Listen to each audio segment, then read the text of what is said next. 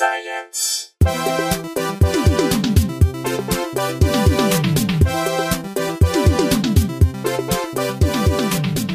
Hey everyone, welcome to Probably Science. I'm Matt Kirshen. There's Andy Wood. Hello, hello. Hey, we got a fun, we got a neuroscience episode for you today. Finally.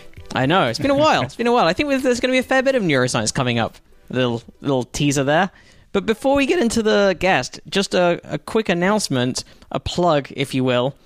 Um, I know uh, I know a fair few listeners have found our show through StarTalk because I've got to appear on it a couple of times, and um, they are possibly going to have a cruise. Awesome. Yeah. To So the stars? a cruise literally to the stars, Okay. a cruise to the star, or near the stars, or within sight of the stars. Inside that they're investigating the possibility of doing a cruise. It'll be one of those themed cruises, except instead of Weezer, it'll be Neil deGrasse Tyson and assorted scientists and comedians. And 311. And three, yeah, yeah, they'll, they'll still be there, of course. So uh, they're they're gauging interest. They're gauging interest. If this is something that you might be interested in, you can go to startalkradio.net slash cosmic cruise. We'll put a link to that as well in the show notes and on the website on probablyscience.com. But they've got a survey they, that you can fill out. It's to gauge interest. And part of that survey is asking who you might want to see as a guest on that cruise. Oh, And I don't want to I don't want to push you one way or another, but I do. Maybe suggest, you know, I don't know, your favorite English co-host of StarTalk from time to time, maybe suggest that. Maybe even suggest that one of the fun activities might be some assorted other podcasts Who knows? that could happen live there when they're not doing StarTalk episodes, maybe in a side what, room. What podcasts would you be? I don't know. Just to, you know, if there's any co- other podcast that might mix comedy and science that you might want to suggest as a possible alternative activity on the cruise, and some, Leave that up to the listeners, I guess. If Yeah. Can think of one. That, You know. uh, also put in other things that you might want to see. I'm not saying just like don't just write in like us and nothing else. Like if you're not there, fuck you. But like you know, if if this is something you might be interested in, maybe also suggest some of your favorite scientists who've been on both their show and ours.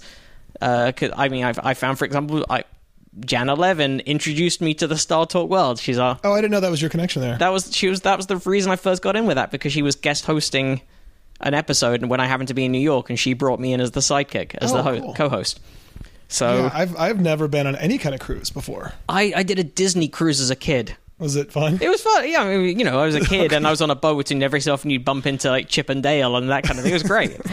but um, but yeah, it sounds like a really cool idea. If if if that's the sort of thing you're into, and I'm sure there are some listeners who that might be a thing that, that would appeal. They've got questions like when, what time of year, what's your sort of budgetary ideas, how many people would you want in a cabin, you know, all that kind of thing. So fill that in. Uh, once again, it is startalkradio.net slash cosmic cruise. We'll put the link up as well in the show notes and on the website, on our website. And fill in the survey. Just it's just to gauge the interest right now. It's not necessarily happening, but if it is, and a lot of you suggest us, then eh, who knows? Who knows? Might we might be drinking, we might be drinking halfway between Earth and the stars. I wonder altogether. if, if if the clientele is as smart as I would assume it would be if people are going to be extra clever about sneaking booze on. Oh, Because have you gone down that? I don't know why. If I, I haven't been on a cruise, but I have done investigation into the various ways that you can. Like there are companies um, on Amazon that sell fake shampoo bottles that are flasks. I was. Uh, I don't. I, I don't think I'm dropping him in this at all. But um, we we went to LCD Soundsystem in the AES at the weekend at the Hollywood Bowl. I bumped into a friend of the show, Drennon Davis, Uh-huh. and I took a swig from his sunscreen. which, Was it like 10 p.m.? Yeah, it was like 10 p.m. So you know, Prime sunscreen we no longer needed the sunscreen to prevent any sunburn, but it did have a very nice sort of mellow Scotch flavor But to it. nobody, nobody who was going through his bag at security was like, I think, I think it's late enough in the day. No, you know, it was still the night. The sun was still out when we entered, and Oh, also, okay, okay. who knows? They might have been picnicking earlier on in the region. Oh, yep, yep, I think it's true. always it's always smart to have some sunscreen with you. Yeah, so I think we should bring our guest in. we should. This is this has been long in the making. This is someone who's been mentioned on the show. Him and his work have been mentioned on the show in the past, and we'll get into this. Uh, a comedian, but more importantly, from our purposes, a neuroscientist, Ori Amir. Hey, hey. How's it going? All good? So, uh, and an Israeli, I should point out as well. That's why the accent's going on here. Oh, That's you what told the my accent's going on here. Okay, that's not a that's not a grammatical sentence in the slightest. but appropriate for Yeah. somebody with my uh, language background. It's- yeah, it's, it's Israeli grammar. Who knows? Don't check. So, You have to listen to this this podcast from right to left, right? yeah, Yes, exactly. in reverse. It will make. If I don't make sense, just listen to it in reverse. Yeah, And, And they'll be like, "Yeah, well, you, you you're quite foolish to have complained. All you needed to do was listen to it the right way, or the wrong way, depending on which way you're looking at things."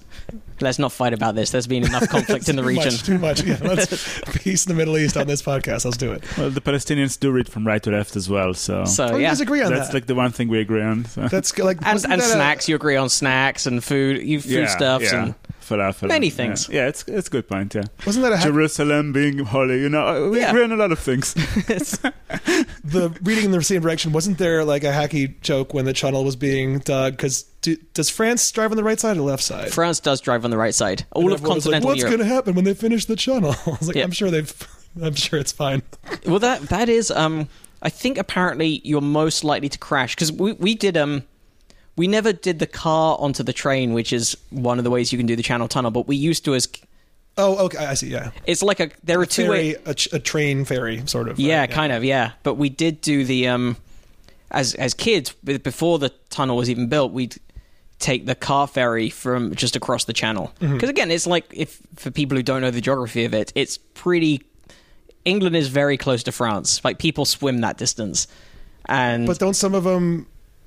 Oh, maybe I'm thinking of that woman who's tried to swim from like Cuba to Diane Nyad. That was a way farther swim, right?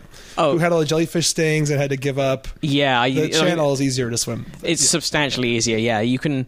I think originally it took people about the best part of a day, but now there are records that are just a few hours. Like it's. Real? Oh, okay. That's shorter than that. I'm not sure what the record is right now. I can look it up, but um, I don't have my laptop in front of me right now. I feel naked because um, You recommend going through Normandy or? Uh, what? Yeah, what is the? We, we used to go Calais to Dover as the ferry crossing, but what I was going to say is when you drive your car back off, apparently you're far more likely to crash when you get home.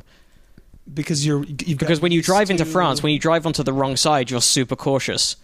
But when you get back home again, You're cocky. yeah, you're like, oh, I now had to drive on this side of the road, but your brain's already semi-reset. Uh, So then you just sort of drive into traffic. I've never attempt. I don't think I ever will attempt left side driving. It terrifies me. I don't know how people just from America just go over there and rent cars and think they can do it. It's it's really it's not that hard. Mm.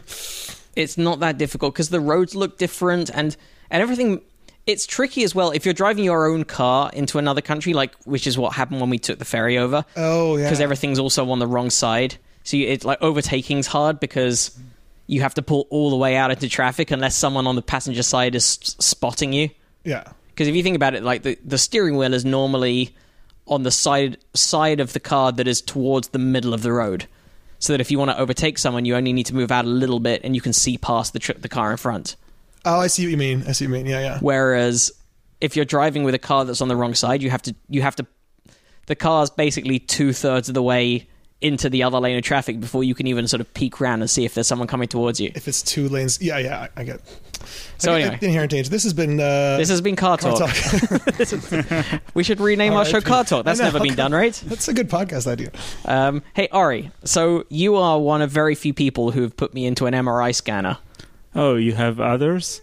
I had, I, had, I, Leave. I had one for medical reasons where I had a back problem as a kid, but uh, I've never, but not an fMRI scanner. So let's start with that. Let's even start with what is an fMRI scanner uh, before we get into why you put me in one. Okay, I, got jealous there for a second. Uh, yeah, uh, fMRI. Well, MRI is um, uh, is using is using magnetic a magnetic field essentially to to look inside um, inside the body, um, and fMRI is when you look into the um, functional. Um, uh, functional. Uh, know, basically, you look at the um, at things that are changing, that are moving. You can look at the heart, uh, uh, heart palpitations, or you can look at the um, activity in the brain. Uh, well, you, you're not really looking at the activity in the brain. You're looking at the um, basically blood flow or or something in the blood, the, the deoxygenated hemoglobin that comes to a region um, to a greater in greater magnitudes once you uh, once this region has been activated for a while. Okay. Oh, when it's been activated for a while. So you, you can't. So the MRI still can't detect the actual electrical impulses. Right. But if one part of the brain is firing up more than usual, you can de- you can see the increased blood flow, and that'll show up as sort Exactly. of hotspots on the on the map. Exactly. So a few th- a few seconds after coming to that region, and the the correlates of that is what the fMRI is picking. So the temporal resolution is not amazing, but Is know, that what the so? I'm tr- still trying to figure out what is functional and what is not. So does the F just imply it's over time, so you can see changes in things, or Yeah, basically. oh, yeah. okay, okay, and it's not like how would you compare all of the various ways we have of uh, looking inside bodies without cutting them open, like uh, you know, X-ray, CT scan, M- uh, fMRI. Like how how do all those differ, or what are the So they vary in terms of the the what, what the signal is picking up, and uh, in, in, uh, technically, and also varies in terms of in terms of the quality of the, the temporal and the and the spatial resolution. So uh, fMRI has uh, one of the better. Uh, spatial resolutions as long as you're not actually in the brain like putting electrodes in the on the brain itself um, so so you can you can see activity within a millimeter, like the difference between you know one millimeter and the millimeter next to it. Uh, you can you you have that resolution. Of course, within a millimeter, is, uh, one millimeter, you still have thousands of neurons. Uh, but um, but things like EEG.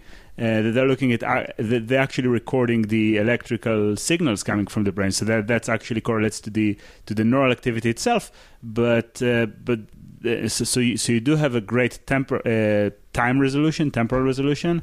Um, you do see a f- uh, millisecond by millisecond differences in activity, but the, it's hard to localize exactly where the uh, the signal is coming from. That's with For the E- yeah, okay? That that's the one where they sort of put the electrodes over your over your head and actually s- measure the actual electrical impulses. exactly. Yeah, yeah.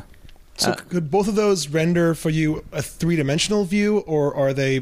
bo- Like, which ones are the ones where you sort of see slices? Well, Uh, MRI is slices, isn't it? Is that how? Yeah, yeah, MRI is the one you typically see slices. Also CT and others, but uh, uh, PET. If, if you look at the functional, it's called uh, positron emission tomography, which know it, it has to do with with radio uh, radioactive signal. You basically inject some some radioactive material to the blood, and you you, you track that. Um, MRI, you, you track something. fMRI, you typically track something that um, is already there, the uh, deoxygenated hemoglobin in the blood flow, which happens to have some magnetic properties. You can you can. Uh, Oh, what is it about being deoxygenated that makes it? Um, it allows you to to um, when you when you shift the magnetic field a little bit um, using using a pulse signal, uh, you you um, you can change the spin of a of like of like a small fraction of of the deoxygenated hemoglobin molecules, and and that generates. Um, um, some magnetic signals that the elect- that the that the coil uh, in the FMR in the MRI machine can can pick up. But we're, we're getting we're getting way away from you. Yeah. This I didn't mean to. That's okay. let, I let's mean, I'm, I'm I'm not a I'm not a huge expert. I mean, I've learned it a couple of times. Uh, like, well, what's the, the exact physics of, of how MRI works, and I keep forgetting. Uh, but I, I know that, that because it- your job is more to actually design the experiments and interpret the results rather than to operate the machinery and yeah, yeah. So, so what what what you need to know in order to understand fMRI results is to know what what the signal is coming from, which is the uh, you know the the the the uh, um, expanding vessels, the bl- blood vessels in an area whenever whenever an area has been activated. So basically, there is a three minutes delay, a three seconds delay, sorry, of um, showing you that there was some activity in this region um, okay. that is larger than than the usual, than So- average. So I, I, I think let we can circle back in a bit and like go go back to your earlier research and what your research is now. But I'd like to jump straight in with the stuff that you did with me because you, you were involved in a study that combined the two the two halves of your life as a stand-up comedian, but also as a neuroscientist.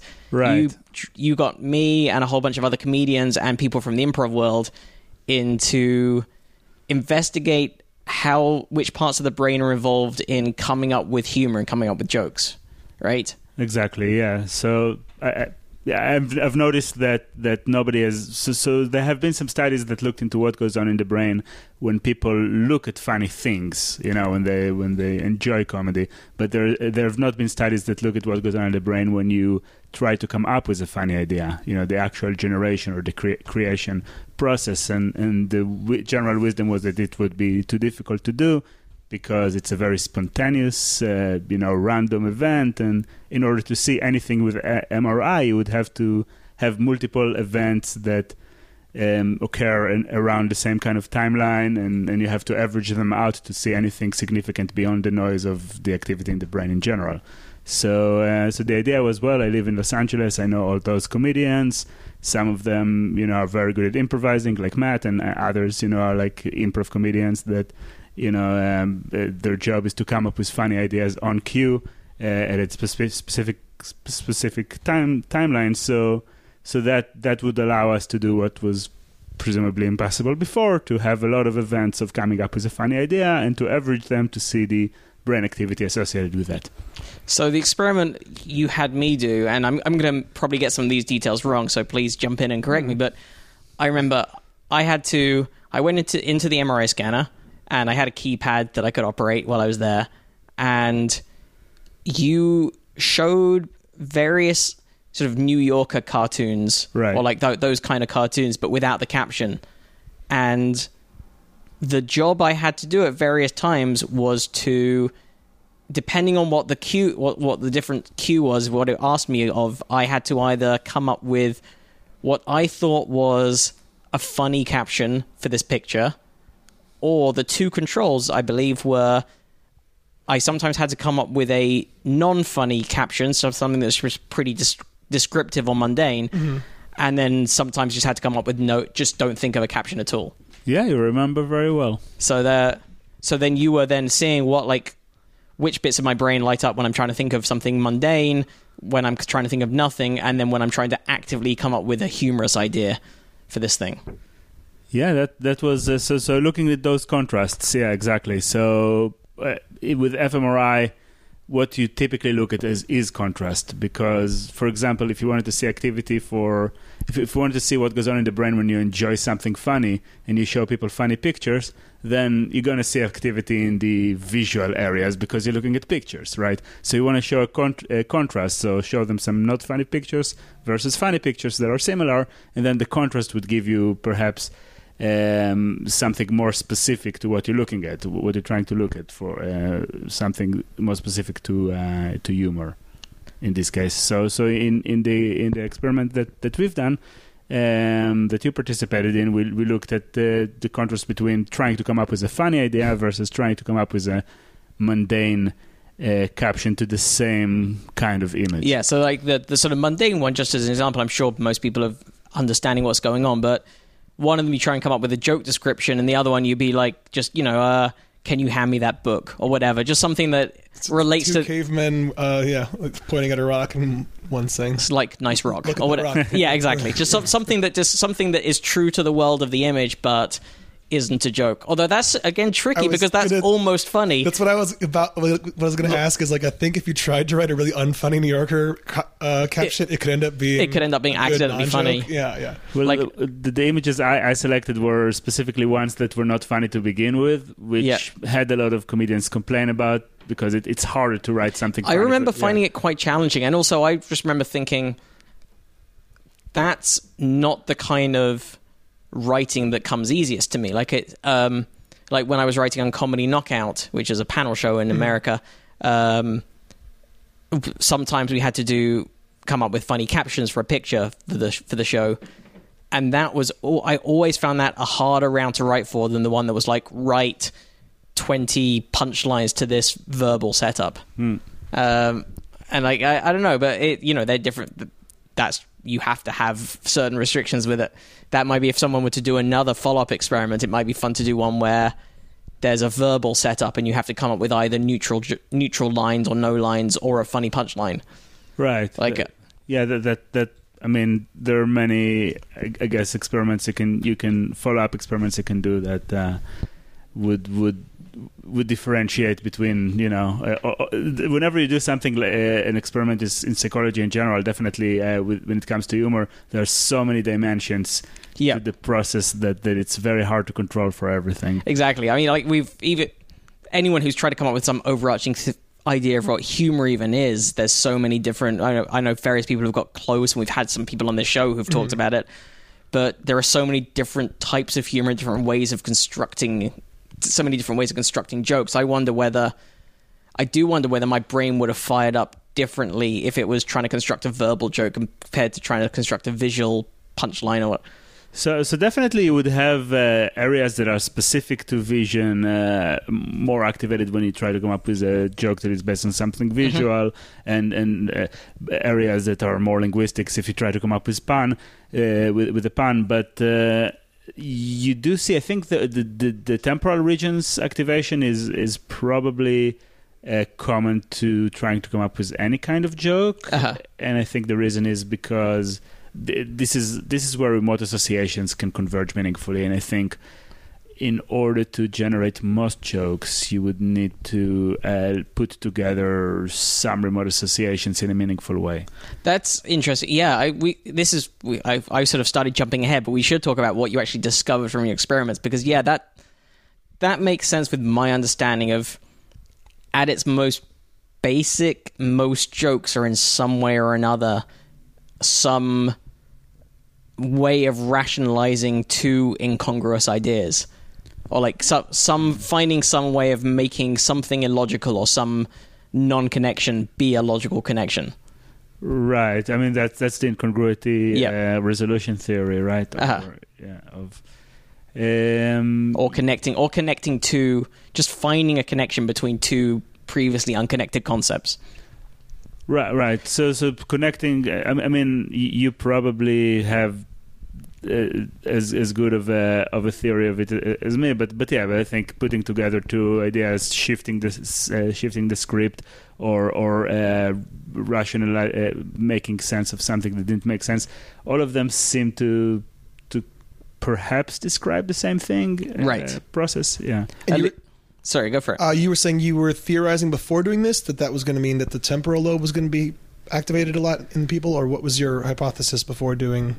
Uh, well, we we did have that hypothesis, but based on previous studies we already done that looked into uh, passive humor appreciation, just looking at funny things, and, and so so you do see that um, that those regions are more activated when you find things funnier. Um, so the the thinking was they might also be involved in the generation of funny things. And was that the results? Yeah, so so you do see um, you do see temporal activation um, uh, being more strong uh, when you try to come up with a funny idea compared to when you try to come up with a mundane caption. Uh, It's also stronger uh, prior to coming up with funnier captions. So like the how how much activation you see in this region predicts how f- uh, how funny the uh, subsequent caption is actually going to Oh. be.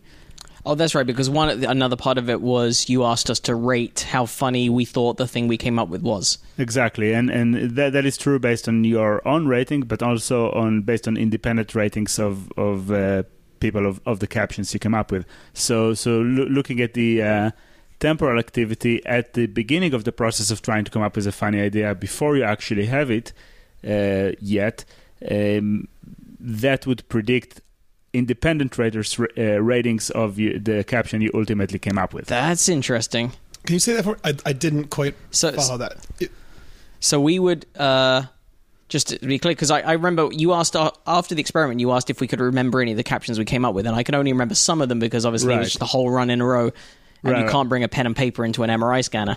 Um, Wait. Oh, like, a pencil though, but maybe not with one of those little uh, metal things around Yeah. the eraser, right? but uh, but you know, even still, it's like it's almost impossible to write stuff down because you're in a tube and you're Oh, lying on your back. Yeah. Uh, you basically have a keypad that you can just about move, you can touch with your fingers, but afterwards, so afterwards, when the people could remember their captions, you then showed those captions to an independent second group and asked them to rate how funny they found them, Exactly. and the ones that generally rated higher corresponded with more of a temporal lobe activation in the in the subjects. Exactly. Yeah. So so so activation in temporal lobe at the beginning of the of the trial, at the beginning of the process of trying to come up with a funny idea, predicted, um, you know, with, with this, on average, how funny So- the people, independent raters would rate. the That's really interesting. So on average, like if you looked at the, if you were to look at just my scan and you had a list of all the captions I came up with, and you you found like the three hot points where my temporal lobe flashed the most before I came up with a caption, those on average were likely to be the ones that the independent people found the funniest. Yeah, exactly. And can I be a stand-in for the audience and also admit my ignorance of brain regions? I've tried so many times to learn the various parts and what they what everyone thinks they do, and I have the benefit of looking at Wikipedia right now, so that's the only reason I can tell you where the temporal lobe even is. But um, can you walk us through what other regions do, just like some of the big picture? Yeah, and what the temporal lobe does when it's not coming up with jokes as well. Sure, the, the temporal lobe is a big place to begin with. I mean, so so there are different things that are happening there, including there's like uh, some just processing of auditory stimuli and you know what have you. Uh, but but there are some certain regions within the temporal lobe uh, in the frontal parts of it. First of all, the temporal lobe is located next to the temples, next to the ears. That, that's Oh, okay, um, just in case, geographically speaking. Uh, that's a good way of remembering it from Mhm. now on. uh, but uh, the, the the regions in within the temporal lobe that we're talking about are, are relatively in the front of the temporal lobe, um, and those regions are ones in which information converges from multiple areas of the brain. So there's like a high convergence of information, which allows it to do um, convergence of remote associations in a meaningful way. So it allows you to to connect things. Um, and um, one more finding we had was that if you compare professional comedians to amateurs and controls, the more experience and or talent um, you have with comedy, the more activity you see in this temporal lobe. Um, you do see the reverse effect uh, in the prefrontal cortex, medial prefrontal cortex, which um, is the other region that uh, we can. Uh, uh, the other main region. So, so medial prefrontal cortex have been um, is, is basically in the front of the brain. It's like right in the, the behind your nose, if you will, a little bit higher than that, but yeah. A- And uh, and that's that region has been activated in any kind of creative task. So if you look at studies that look into improvising rap and to writing poetry and all, all kinds of stuff, the only region that seemed to be activated in common to all of those creative tasks is the medial prefrontal cortex.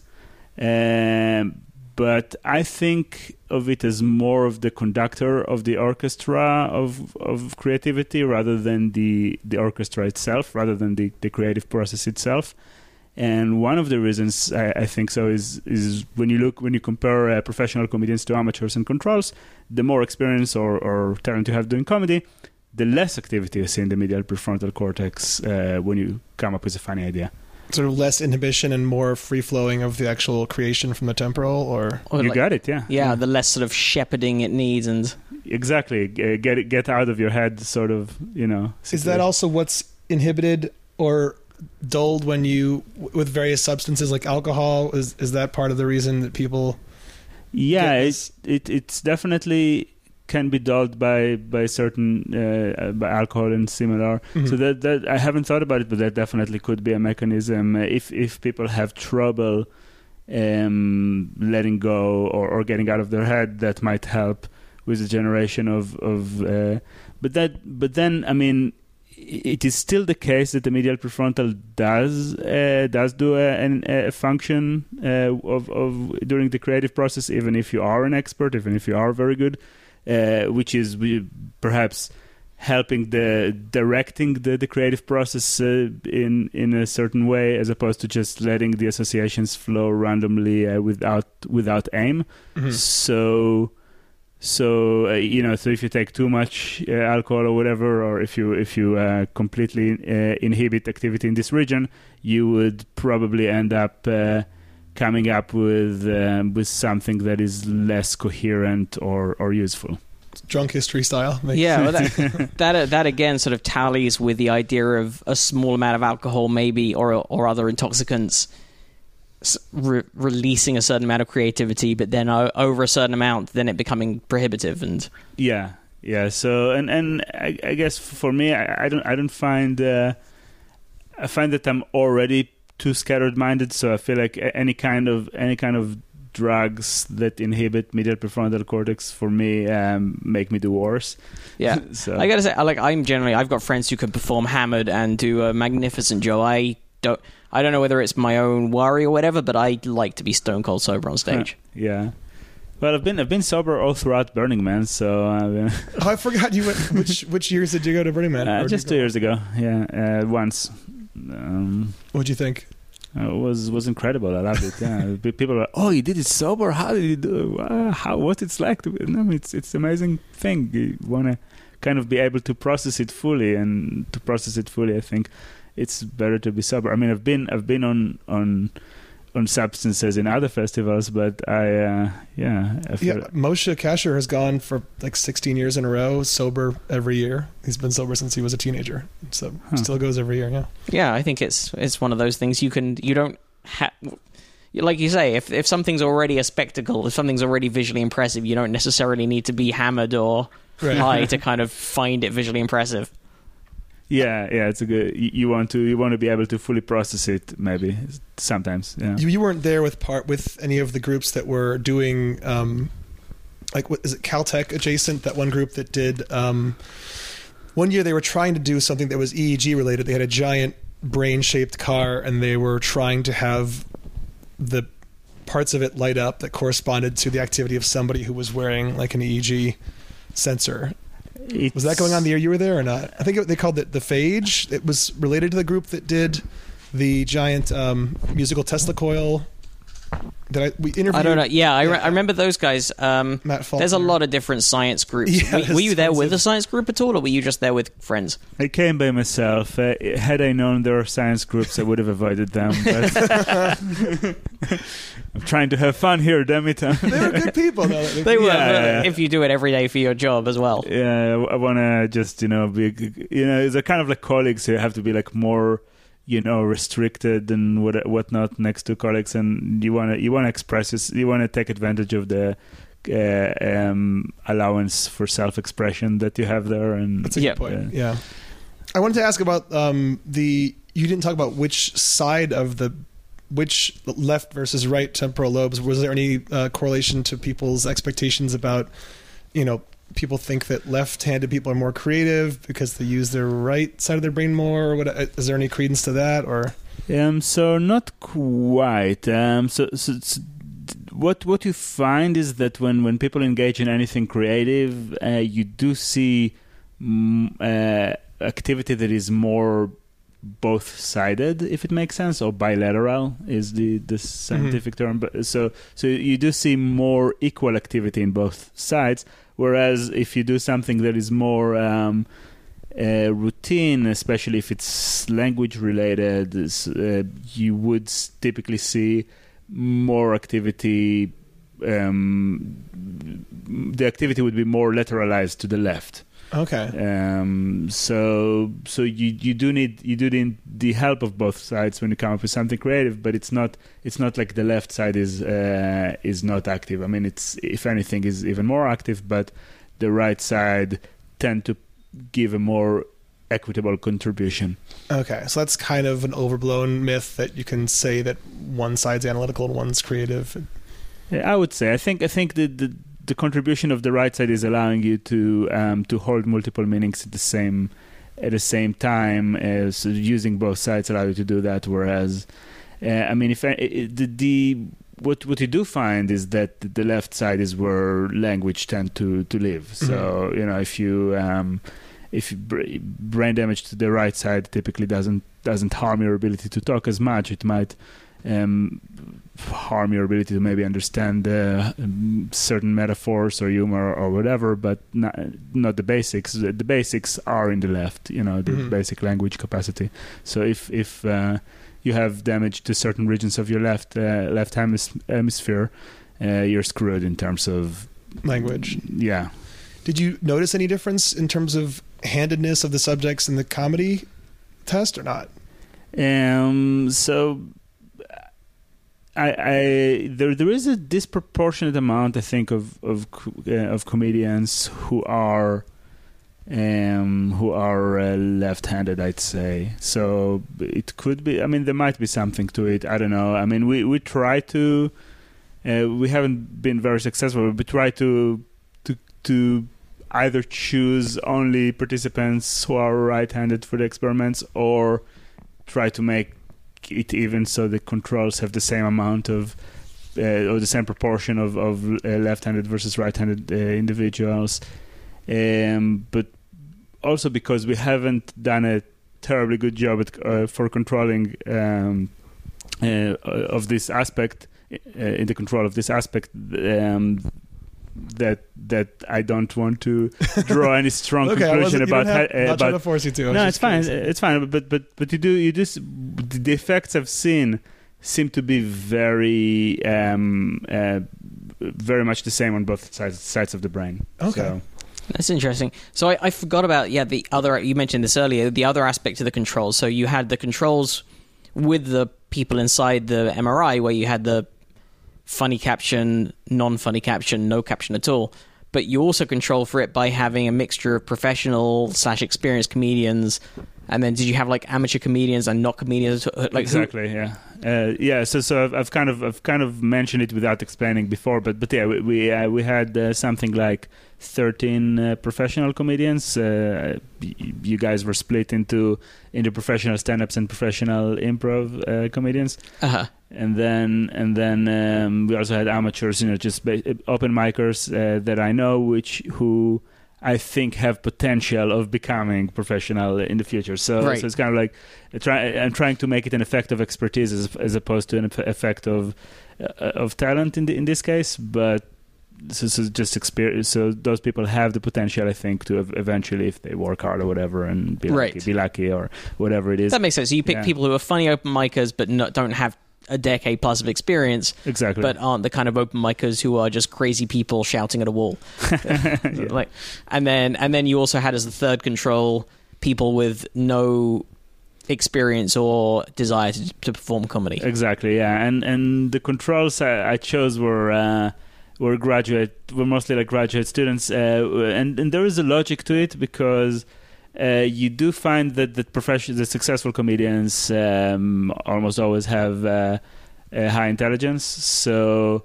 Uh, and they're experts on something. In this case, it's comedy, but and, and so and so, I felt like uh, uh, graduate students, instead of just giving people IQ tests, you know, just choose people we know have, say, similar IQ to comedians, and then, um, and and then you know, uh, but but they're just and are and are also experts, but in a different field. exactly. So someone who has the potential to be to gather expertise or the ability to gather and hone expertise. Um, so how do you, how does one politely ask their friend to take part in an experiment because uh, you consider them one of the least funny people you know? It's not. It's not like a funniness. It's just uh, you don't have experience doing comedy. Uh-huh. But but, uh, but people who. Uh, so I, di- I didn't. I didn't select people who I who I thought okay this person is definitely not funny. So uh, yeah, I mean maybe maybe the experiment would have been better if I did. But uh, I feel like if you're a grad student in anything involved in either the neuroscience or psychology departments, you are cons- you are continually doing tests. Like you, like it feels like everyone who is in any way a student in any of those kind of worlds are just like you are the go-to test subjects for every PhD Yeah. student and postgrad. yeah, yeah. So so we, we're used to to do each Like- other's experiments anyway. So like how so- many did you get roped? How many how many times do you reckon in your life you've been a test subject uh, for MRI or anything? for anything? I don't know. Maybe about um, just going to throw a number seventy four. so precise. And there's no risk to doing a lot of to being in an MRI for a long time or to, to having a lot of exposure, or is there? No, MR- MRIs, and this is one I think I know because I, I actually covered MRIs on For how to build. But MR- MRIs are considered pretty much safe, aren't they? Like they're they're not. It's non-ionizing. It's just magnet. It's a magnetic field rather than any kind of ionizing radiation. Mhm. So Yeah. So as, as far as we understand the technology and have like 20, de- uh, 20 years of experience with it, there is no no detrimental effect of, of being exposed. I mean, Yeah. I've been I've been exposed to like tens of MRI studies, and look at me. Yeah. Yeah. well, and not only that, I got a. I think legally, if you are a test subject in an in an experiment as an MRI thing, they then have to use that you have to show my brain scan to uh, a radiographer. Sorry, radiologist rather, Yeah, yeah. Who then looks we've- at it. uh, What? Oh, in case just to s- to, to they confirm. found something. Yeah, that so you they- should know about. So yeah, a radiologist looked at my brain scan. So I got an email sa- from Ori a week or so later, going, uh, "Just by the way, you don't have brain cancer. Congrats." Oh, so it's sort of like donating blood to get like a, a free STD test or something. Yeah, the the responsible reason to donate blood. I don't want to be seen in the clinic, and I, I want a free cookie and to know I'm clean. So um, it's not it's not the, the legal issue is is that me as a scientist who have a situation where s- one of his Not a doctor. He's not legally allowed to kind of diagnose anything. exactly uh, and uh, and so um, and so the the thing is um, w- w- there've been those situations before uh, and we we wanted to have uh, to have the ability to tell participants uh, that if they have something. So we decided to just send the scans to make it a policy of the of the of the lab to just send the scans to a radiologist and the radiologist would contact if he sees something weird now it, it, This was at USC, by the way. This is where this Okay. experiment was happening. yeah. One caveat of, uh, is that the, quality of those of those um, scans is not superb. So, you know, um, it, there could be better quality scans for medical purposes if you if you thought you have some. But but it's good enough. Like if you had something huge, you would have found it. You know. Right.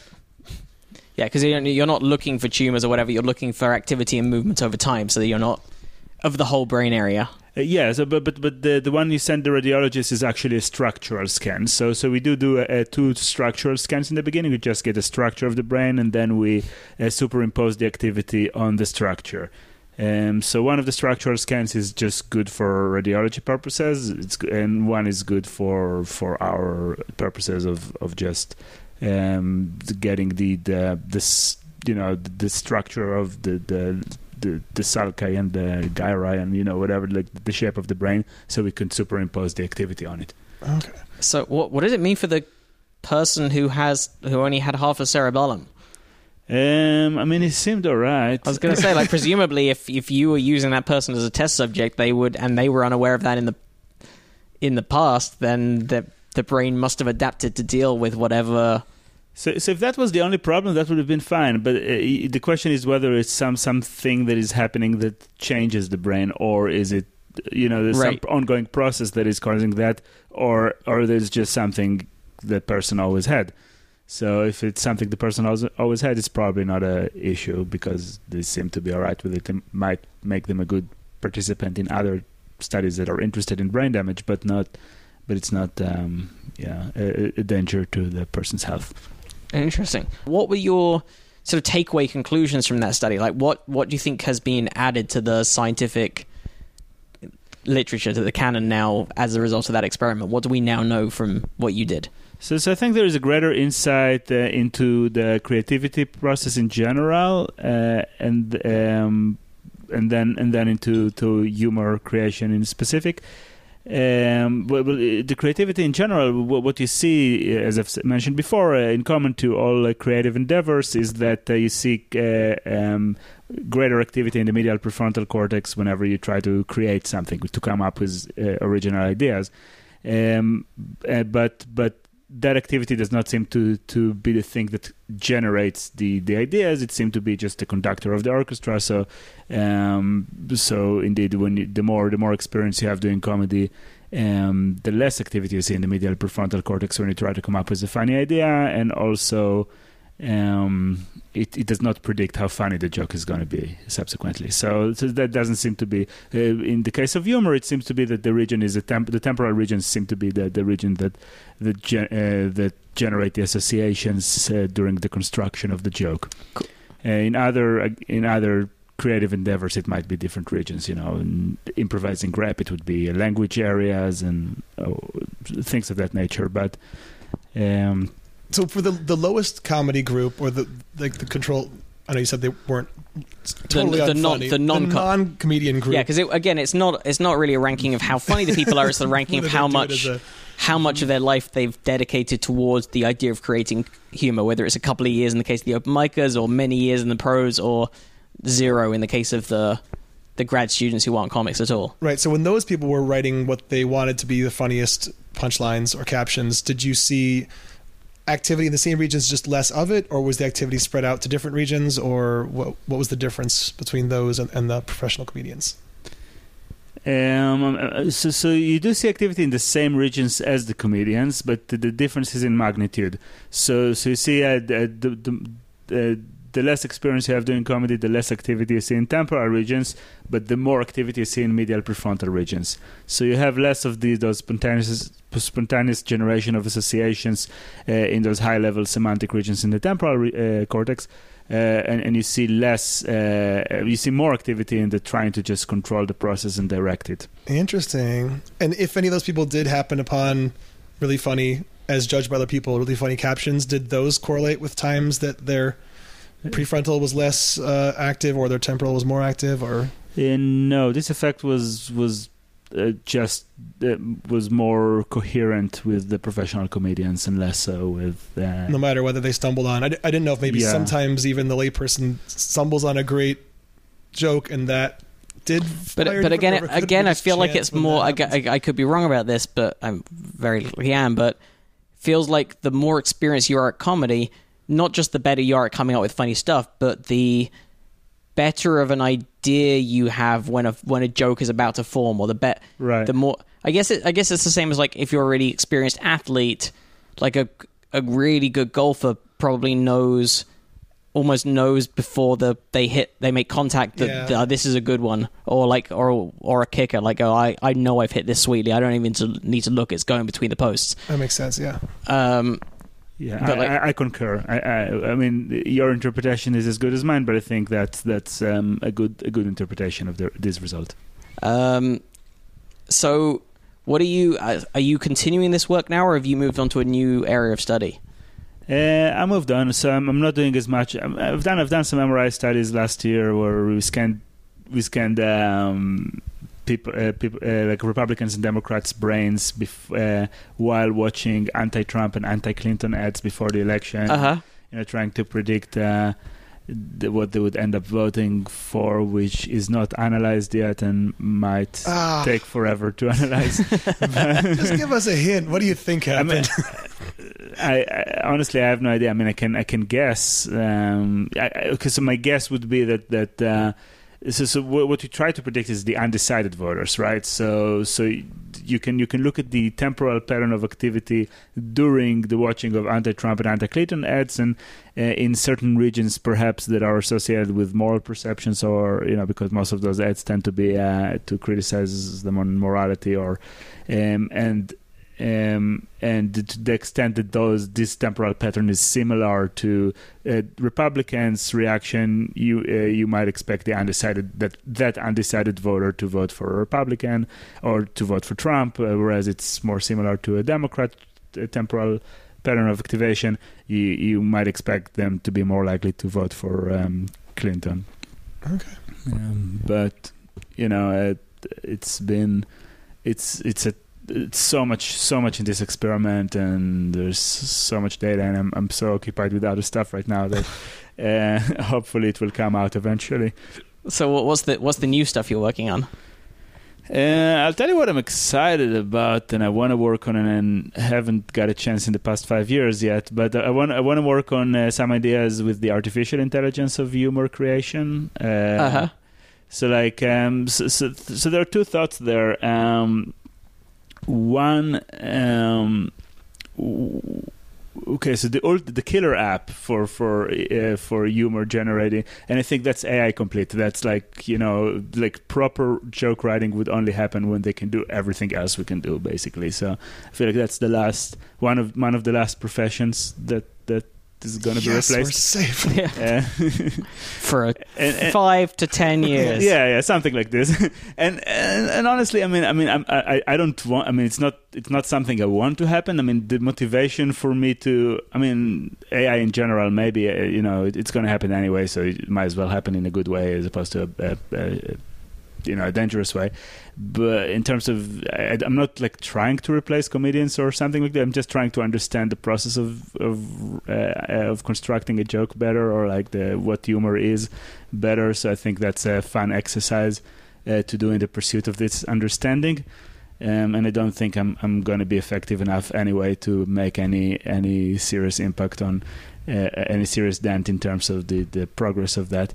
Um, but so, so two ideas. uh, So what I think would be the killer app of of humor um, of humor generation. Uh, AI would be uh, like something like Google Translate that can you, you give it a serious statement and it translates it to a humorous statement that says the same thing.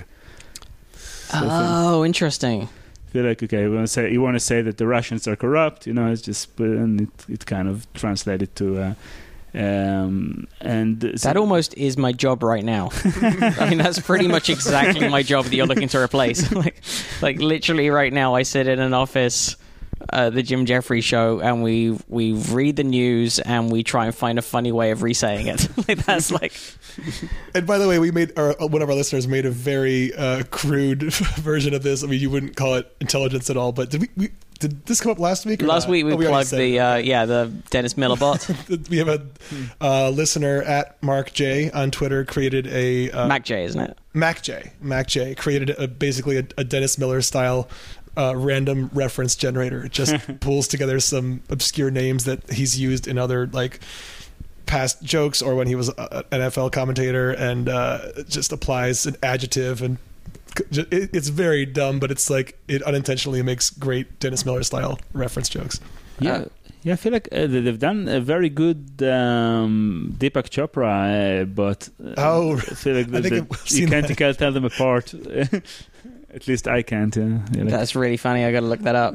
Um, yeah, while you while you look that up, I've got. th- I I wasn't going to talk about things from last week uh, because people have been sending emailing us probably science at gmail.com with stories, questions, comments, clarifications as, as they often do and as we very much like.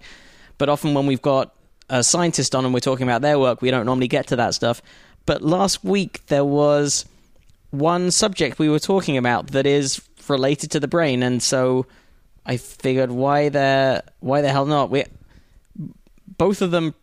Um, so we were talking about both face blindness and aphantasia, which is the lack of a visual imagination, yeah. which I had only very recently heard of, but uh, apparently a few people we know have it.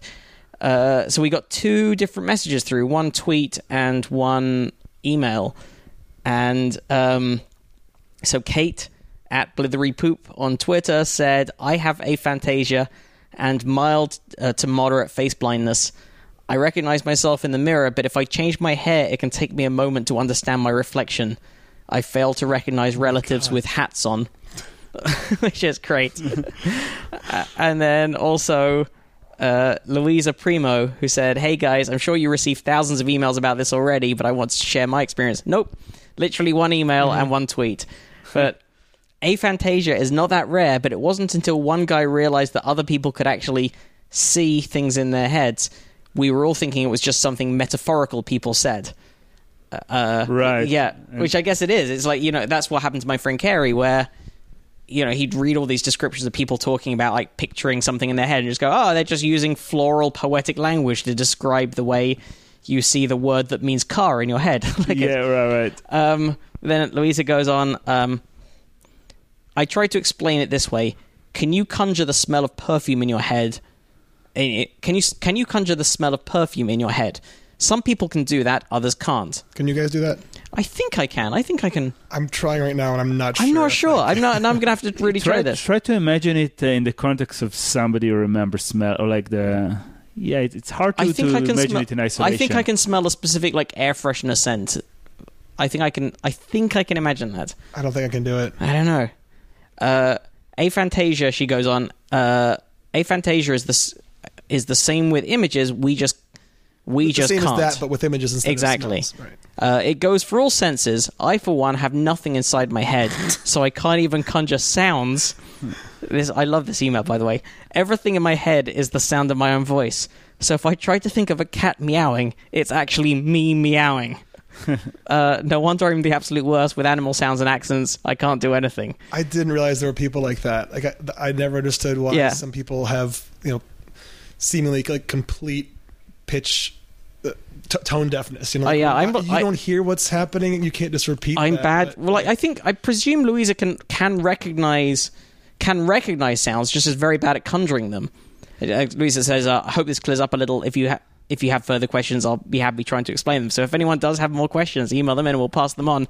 But uh, Also, Yeah, is that in- a joke name or not? Is that a Louis Prima reference, or is Louisa Primo really her I name? don't know. Okay, I don't know. I, I'm guessing real, but who It's knows? just random. That Sorry, uh, Yeah. Ori, you were saying.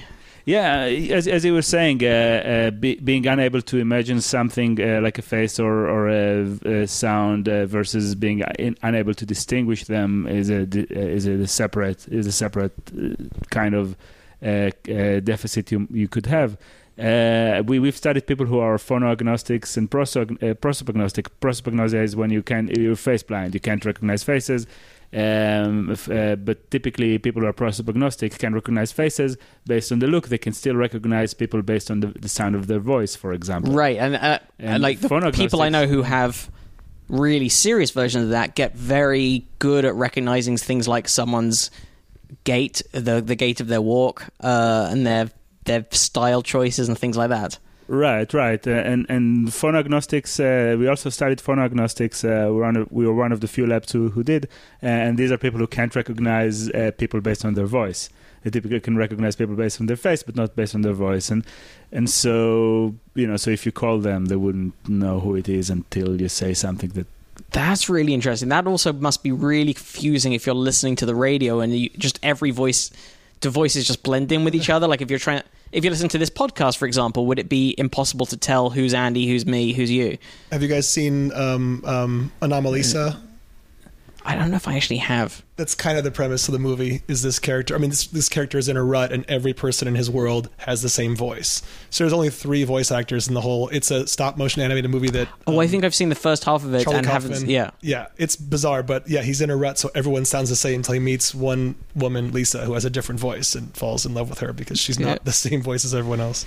So, so to to your question, uh, it would be harder to recognize which one of us is which, but it would still uh, because it's the there's only three possibilities. You can you can use some simple feature in the voice or, or in the cadence or whatever it is uh, to to to tell tell those apart. So I guess again the same as the equivalent of someone who's face blind might not, if they walked into this room, wouldn't necessarily go like uh, Ori, Andy, Matt, but they would be able to after us wo- after they worked it out, go all right, now I know which one is which, and be Right. correct for the rest of the day. right, you know, because uh, I'm I'm the one with the long hair and you're the one with yeah. So That's So if you looked at the F- MRI results for people with these conditions, or if someone switched them up and then told you one of these people is face blind and one isn't, could you look at those? Could you predict from the scan which one was? Uh, well, depends upon whether it's based. If it's based on brain damage, then that would be relatively easy to to tell Mhm. uh, because you, you you can see uh, an area is missing. Um, you know, in, in that area, the fusiform uh, face area, basically, where um, where face recognition occurs. Um, which region is that again? um, the, well, there are, there are a bunch of them, but but like the most common commonly damaged is the uh, the uh, the fusiform uh, face area. Uh, is in the fusiform gyrus. It's it's uh, an area that is uh, a part of the temporal uh, temporals, um, like right between the temporal and occipital lobes. Uh, but it, it is it is uh, it, it's kind of like at the bottom at the bottom of the uh, at the bottom of the brain, if you will. So it, would it be from a, a impact to, to the front of your face or something that might have done? yeah, and that's that's in cases where where the re- the phono, uh, prosopagnosia or the face blindness blindness is a result of actual brain damage. Uh-huh. So um, most of the times it's actually you're born this way, and so you don't see brain damage. It just this then, then it would be harder to to tell based on a scan. Perhaps you would see, espe- if if they're doing a particular task, you might be able to see to see differences in Mhm. activation, or if you look at um, s- certain types of scans where they look at the density of of, uh, of fibers in in different regions, then then you might see some difference, but but it will be harder to tell. It's not like a whole area whole area is missing. It's just Yeah. not working. Oh, okay. And That- with, I still don't. I can't wrap my head around like what it means to be face blind because it seems like it's a collection of shapes, like any other collection of shapes. Why can't they just apply the same pattern matching they would to other I, shapes? I guess. you know what I mean. well, I, I again, please, as as the expert in this, st- stop me if I'm wrong, but it feels like like they still recognize every face as a face. yeah, yeah. The- So, so the bit that would go like that's a guitar, that's a lamp, that's a face. But those two guitars have both have six strings, both have holes in the middle. So the, you could maybe say that the differences between those are as subtle as the differences between two faces. Could they also not tell those two guitars apart? No, Like- uh, they will be able to tell the guitars apart because the the way you tell the guitars apart and the way you tell faces apart is very is very different. The, the, and well, I have to tell you, I mean, we we we're, we have a, a certain position uh, about it in the lab, in our lab, and, and we feel very strongly about it that that faces are different. There is Uh-huh. this unique mechanism for recognizing faces that is distinct from recognizing other objects. Some other labs may disagree with us. Oh. So some other labs will be on your side. I think we won. I think we won the debate. I think we've provided overwhelming evidence to that effect. But uh, Can So- you give so me an was a- intuitive reason for why it is, or is it not that simple? I think Matt got the intuition right. It, it seems like um, so. So the, the type of, of features you you look at for distinguishing objects that are not faces uh, tend to be um, what we call non-accidental features. So, so the kind of features that would not change when you look at it from different points of uh, different views. So, for example, um, because because your your retina is two dimensional and the, the projection of, of the stuff you're looking at, you know, the real world is three dimensional. So its projection projection two dimensional it tends to vary with uh, angle angle that you're looking at things. So a curved line could become could change, in, or if something has an edge and the edge is curved, the curvature of the edge would would change on your two dimensional uh, projection on the retina depending upon the angle at which you look at it, but uh, whether it's straight or curved will remain constant. Or so these are kind of non-accidental properties. Or you know whether there is a spot uh, on the guitar, there's a you know some feature on it that is different. So whether somebody has a mustache or not, yeah, uh, uh, face blind people can can tell it apart. But the thing about face is that they don't have any of those non-accidental features, and then you have to rely on a completely different mechanism um, uh, because faces all have noses and, and eyes and all Wait, that because stuff. they because they don't have the n- not non-accidental. You're saying yeah, uh, Those- all, all of the all of the variations in faces are are um, in in small um, what we call metric or you know uh, uh, this, this part is a little longer, this part is a little wider or whatever. So. It's it's basically it's more subtle than I'm giving it credit for because I'm so used to being able to see exactly the yeah. differences, and, or- and so and so there is a whole different mechanism in the brain that is responsible for that. And in fact this is something that computers uh, found easier to do historically. So uh, object recognition in an image only recently has been more or less perfected but the ability of computers to recognize faces as long as the image is of good resolution and uh, Oh. has been has been around for a longer so, time so it's easier for a computer. Has it's tr- been traditionally easier for a computer once it knows a thing is a face to go. This is Andy's face. This is Ori's face. This is my this is Matt's face.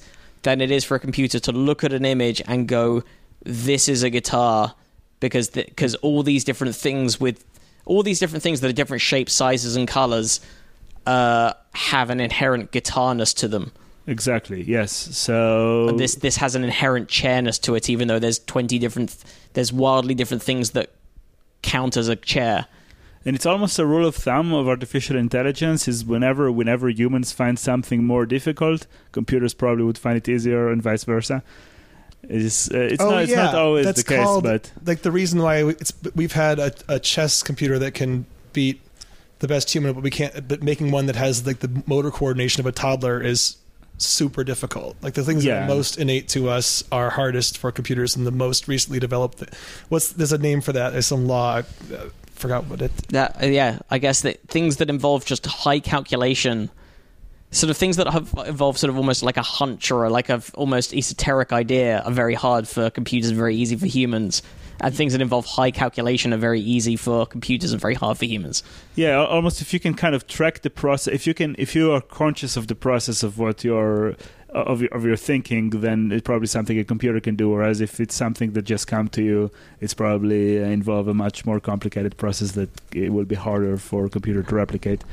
For example, vision, like object re- object recognition or vision in general, it takes um, a third to a half of our cortex, uh, and and it, it comes very easy to you. You Right. don't think it's a very difficult.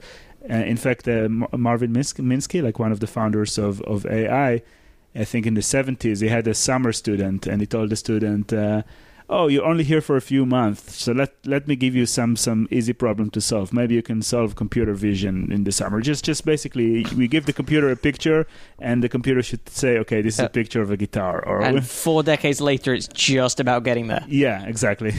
I found it. It's more of Moravec's paradox, which is the discovery by AI and robotics researchers that, contrary to traditional assumptions, high-level reasoning requ- requires very little computation, but low-level sensory motor skills require enormous computational resources. Right. Which which translates into the rule of thumb that almost like yeah, the easier a human finds it, the harder a Yeah. computer, and vice versa. In the words Yeah. of Moravec, it's comparatively easy to make computers exhibit adult-level performance on intelligence tests or playing checkers, and difficult or impossible to give them the skills of a one-year-old when it comes to perception and mobility. But who needs that when you can play checkers? Right? Yeah. yeah, yeah.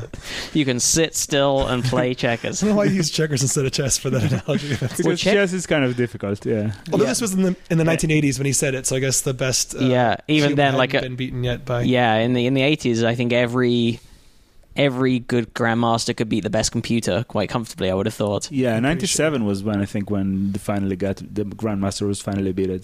When was Deep Blue? Deep Blue Kas- Kasparov Nin- was. 97. Sounds, That sounds about right. Right. Yeah, I'm pretty sure. But it now, now twenty years later, computers are substantially higher power and better programmed. yeah, and, and the thing about chess is that you, uh, you, masters do use uh, pattern pattern recognition along with reasoning, so it's not just reasoning. Uh, Right. Yeah, Chess? nine- I it was wonder how- 96 and 97. Yep, I wonder how far chess is away from being solved. From being solved. What do you mean? Oh, I think I think it's the they made they made this um, this calculation that you would need to have if you're using um, uh, uh, the whole time uh, of the universe the uh, the entire the entire the, okay. if you're using if you're using the uh, like a huge com- uh, computer and you uh, you run it for the rest of time it still wouldn't solve it or something like this I don't know. wonder. I wonder whether that was yeah. By sol- sorry, by solving you mean Like checkers has now been solved because it's a finite game. yeah It's a finite game. isn't just like gaming out every possible scenario on Yeah. both sides and just yeah, so ch- chess, like checkers, like tic tac toe, um, is a finite game of, of perfect information. It's it's a to- it's a total information game. So every both players know at all times where all the pieces are, and there's no element of chance involved.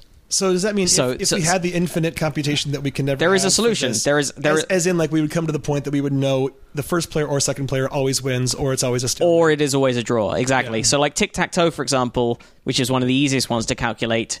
It's always a stalemate. it- it's Yeah. always a stalemate as long as both players are playing perfectly, which is pretty easy to work out. Checkers has now been solved as well. That was a few years ago. I think we even covered it on the show. It was a couple Oh, of years ago. Oh. Where it's I mean, chess chess should be possible in principle to solve, but uh, but in practice it shouldn't be possible to solve because uh, the combina- the combinatorics is intractable, even if you assume a much greater computational capacity than we have today. Mhm. Uh, so. Let me just confirm that. Yep, checkers. Checkers is now a Done. solved game. Such a funny concept. it was solved. Uh, ah, no point. I'm going to throw away all of my checkers now. It was actually solved a while ago. Let me see. It was, um, and there's different there's different uh, versions of solved. So a solved game is a game whose outcome, win, lose, or draw, can be correctly predicted from any position, assuming both players play perfectly. So there's different levels of whether it's solved. Ultra weak means you can prove whether the first player will win, lose, or draw from the initial position given perfect play. Um, weak is provide an algorithm that secures a win for one player or a draw for either against any possible moves from the opponent from the beginning of the game. And strong strong solving is provide an algorithm that, that can produce perfect moves from any position, even if mistakes have already been made on one or both sides.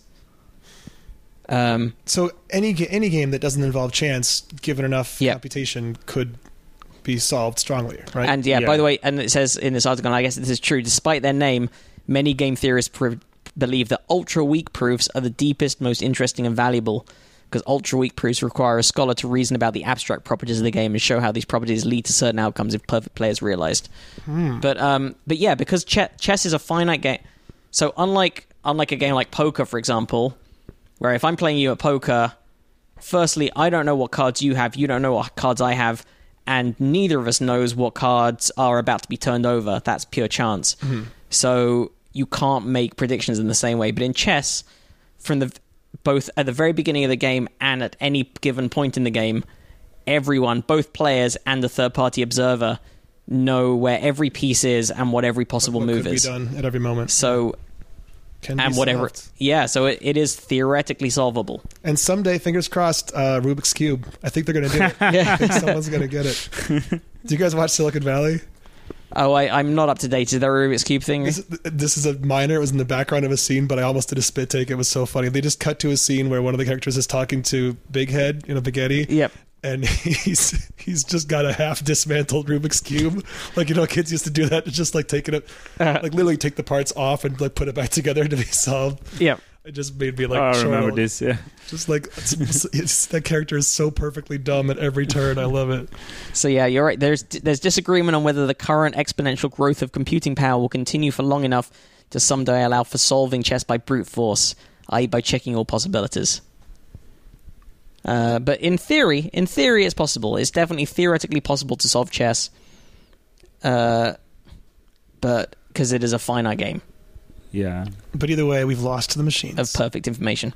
It's only either way. time till everything else. By the way, uh, Ori, are, are you uh, optimistic or pessimistic in general about AI? I think it's a 50-50 thing. Uh, I fe- so so um, I mean, hopefully it's going to end up well, but um, well, so so so to begin with, I think it's very certain, almost a certainty that uh, AI would reach human levels within 10 to 20 years, you know. Wow. Um, so uh, big, big. A lot of smart people disagree on that too. So, so just just the fact that people disagree on, you know, like the smartest people, and some of it is is experts being like, well, I don't know how to solve this problem now, and I'm the smartest guy uh, out there, so you know, I don't think it will be possible in 300 years. So some of it is, uh, I think, is arrogance or or whatever, or or narrow minded. But but I think uh, if you look at the trends, I think it's. Uh, uh, but then, but then, once you have it, it's anybody. It's anybody's guess how it's going to turn out. It could, Right. it could end out uh, as some kind of paradise where,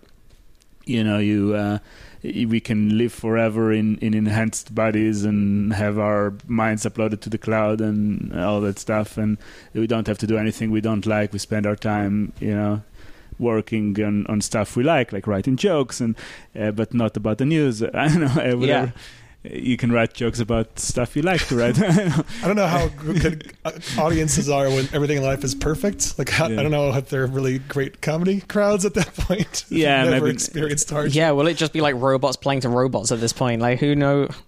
Yeah, so I mean, uh, the world would be very different. So you know, um, but so that, that, that's but but it's very possible that it's gonna just end up in some kind of runaway disaster uh, that we didn't expect. Uh, and I feel like I feel like um, if people can't even dis- uh, can't even agree whether AI is going to, and everybody is so certain, you know, uh, I'm I'm only certain uh, that that AI will reach human level because I know it. It seems like it's it's managed to to um, to achieve human level in almost everything except everything, except like the the the, gen- the general level. Right. If it if it achieves if it gets to chess level of proficiency at something like joke creation or like, like it's already beaten us on so many things. All it has to do is just fill in the gaps of the things that it.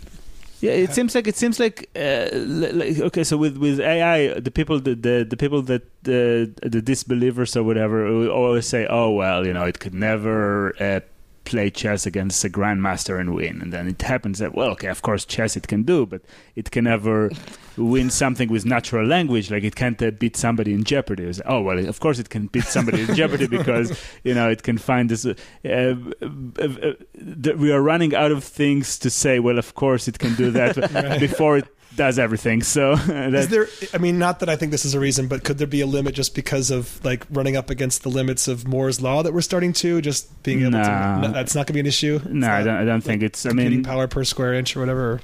No, that's, that's, that's not the issue. First of all, I think I think it, it might even be possible with the current uh, computational devices we have right now. It's, it's just, just, a matter of software. improving the software.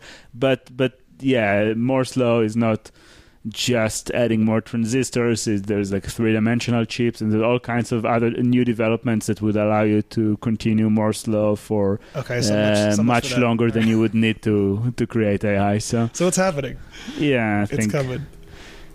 Uh, in in my in my humble humble opinion, I, I, I just I. I think about it in multiple in multiple ways, and it seems like if you look at any any kind of trend, it seems like all of them lead to that direction. Uh, it's almost it almost seems like even the people who who uh, who think AI is going to happen soon are being relatively conservative in in terms of how long it will take. It's probably going to come all of a sudden and pretty soon. So. Yeah, yeah.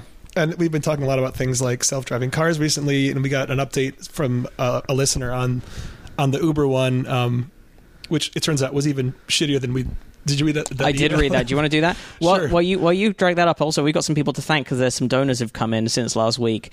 Uh, I think we might have already thanked Patrick Chalkley, but if not, you're getting another thanks. Thanks for donating, Patrick. Uh, also, thanks Brooks Gilmore. Um, thank you, Alexander Jacobson. New payment profile set up by Alexander. Thank you very much. It's very generous of you. Uh, thank you also, Karen Meeburn. Thank you. Uh, uh, that was Alexander again. Uh, thank you, James Casson. Thank you, uh, Linda Moulton, as always. Holy shit, so generous. Uh, thank you, Stuart Holding. Thank you to Jacob Rochester. And uh, I'm good. Okay, so this is a one-off donation. Did, are you worried about the name? Well, it, the name it Forrest could just coincidentally be. It, it could be coincidentally Forrest Whitaker. uh, if it's the real Forrest Whitaker, I love Dune Black Panther. Um, good uh, job in uh, uh, Ghost Dog, Way of the Samurai. Good job in the, in the complete works of Forrest sure, Whitaker. Yeah. Platoon, if you are someone else called Forrest Whitaker, I apologize for having to go through life with the same name as that person.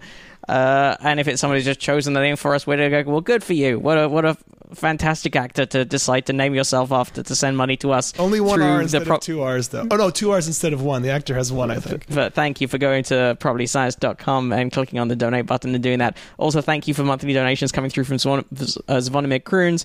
Uh, uh, thank you very much as well for a one-off donation from Brian Silla. I think it was Chilia. Chilia. Oh yeah, you even say he even says how to pronounce it. I think. Maybe, maybe not. In an email he sent separately. Oh, there we go. That's why it was. Yep.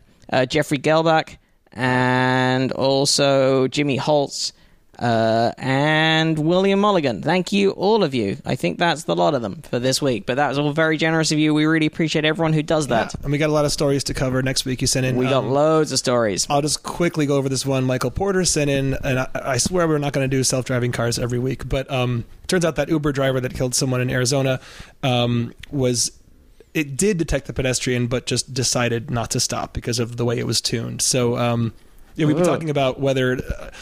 Uh, obviously, this is a bad implementation of self-driving cars. I don't think it means we're not going to have a good implementation eventually. But um, so yeah, when Uber's autonomous car fatally struck 49-year-old Elaine Herzberg in Arizona on March 18th, the AV's software reportedly decided to ignore the object in front of it leading up to the crash. That is, it saw the woman and made the decision it didn't need to react right away. So the report states to remedy an overpowering number of false positives, which are hindrances of the road that pose no real threat, like a piece of cardboard, the threshold of Uber's software was tuned so low that even a grown woman with a bicycle did not trigger an immediate response. That's yeah, not not. Uh, is it too early for fully autonomous vehicles? Is the technology not ready? The answer seems to be yes, but um, they said, what, what, about the safety driver who was behind the wheel during the crash? They reduced the number of required safety drivers from two per vehicle down to one around October of last year. So that also didn't help. And they also reduced the number of safety sensors before the crash from seven to just one single LiDAR sensor on the roof. So a lot of bad human choices. It's Uber. Who, who knew that Uber would be terrible the, about this? Yeah, yeah. Yeah, I- I mean, it's always an issue with false positive. So you have to decide, like when you look when you look around the world, there's there, it's all it's all probability. I mean, y- y- you're probably here. Uh, we're probably talking about science. Uh, Right. it's- Oh yeah, I guess even human drivers also have to make. Yeah, you I- see a cardboard box that fell off a truck. You don't know if it's an empty cardboard box. You don't have to swerve around because it'll just Yeah. collapse under your tires, or if it's full of something. And I that'll- guess I guess this also plays into exactly what we were talking about beforehand, which is this is the kind of thing that the human brain is quite good at deciding, but right. act- it's all very instinctual, whereas it actually takes a lot of calculation. Do you you don't want a self-driving car to slam on the emergency brakes when an empty like when a like a newspaper sheet, like a single sheet of newspaper, blows Right. across the road? When there's zero zero zero point zero zero zero probability there is somebody there, you don't want to slam on the brakes every time. That Because that's, that's more dangerous. It, yeah, it's at some point. At some point, you have to, to say, well, the probability that there is a human there exists, but it's not. Uh, but it's so small that I'm just going to continue driving. So, and, and that's what we're doing as humans. We just we just don't think about it. So the probability is so small that it's negligible that there is a human there, and so. But you have to make to to to uh, make that decision where where to draw the line and Right. Yeah, I guess that is a difficult calc. In in the Um, case of Uber, again, they've done it badly and they cut corners and not had pe- cut numbers and yeah, cut costs, and uh, someone's dead. But not the uh, best. But I guess that is like no, even a perfect implementation of this technology is always going to have that problem of having to make that.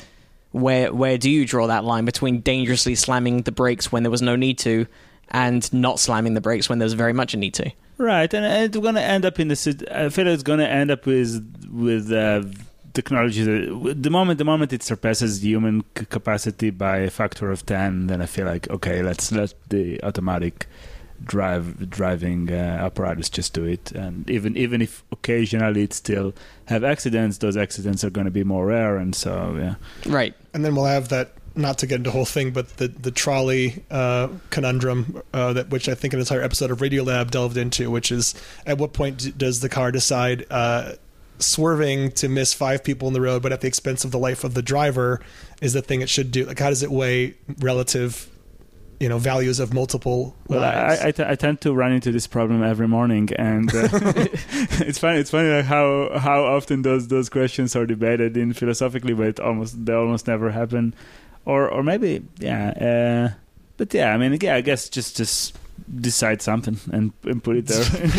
just say the driver, mean- driver gets to live and people, yeah. you can you can make it a human decision. Just put it, program it into the thing. You Oh, know? every time you get in the car, you decide: is my life worth more than uh, if there are, say, five people in the road that I would hit, but I could save their lives, but I would go off a cliff. I mean, we can vote on this. We can vote on, vote on these sort sort of things as as humanity and say, okay, well, if the car runs into that situation, usually it's the decision of the person at the moment, but you can program it into the, the Right, right. machine.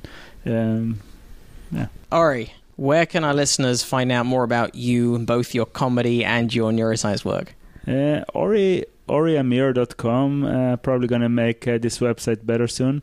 Uh-huh. uh, but but you you can see you can see some stuff about my work and uh, you know find my comedy there. Uh, there are some videos and there's my YouTube channel where I'm trying to put uh, videos of me uh, doing comedy in different countries around the world and interviewing comedians. We're gonna have Japan and Russia is coming soon.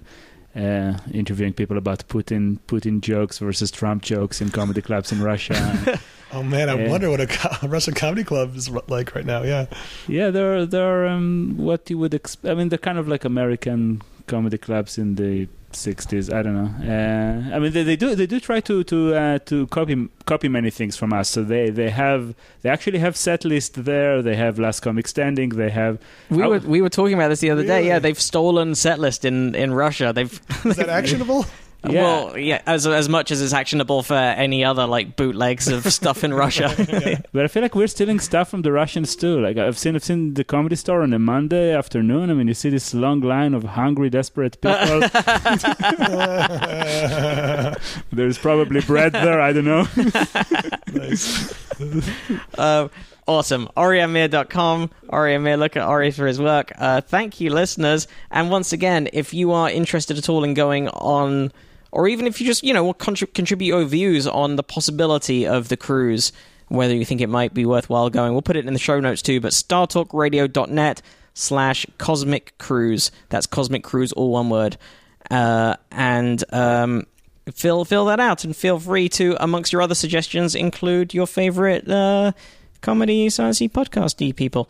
So do that. Uh, look up Ori, look up all his, his work. Uh, questions, comments, clarifications, as always, to probablyscience at gmail.com or at probablyscience, Facebook slash probablyscience. Probablyscience.com is also where you can find the donation button. Thank you again very much for everyone who did that, and also everyone who spreads the word, writes nice things about us on iTunes, and gives us high ratings and all that kind of good stuff. Yes, we really appreciate it. Thank you. We'll Bye. see you next week.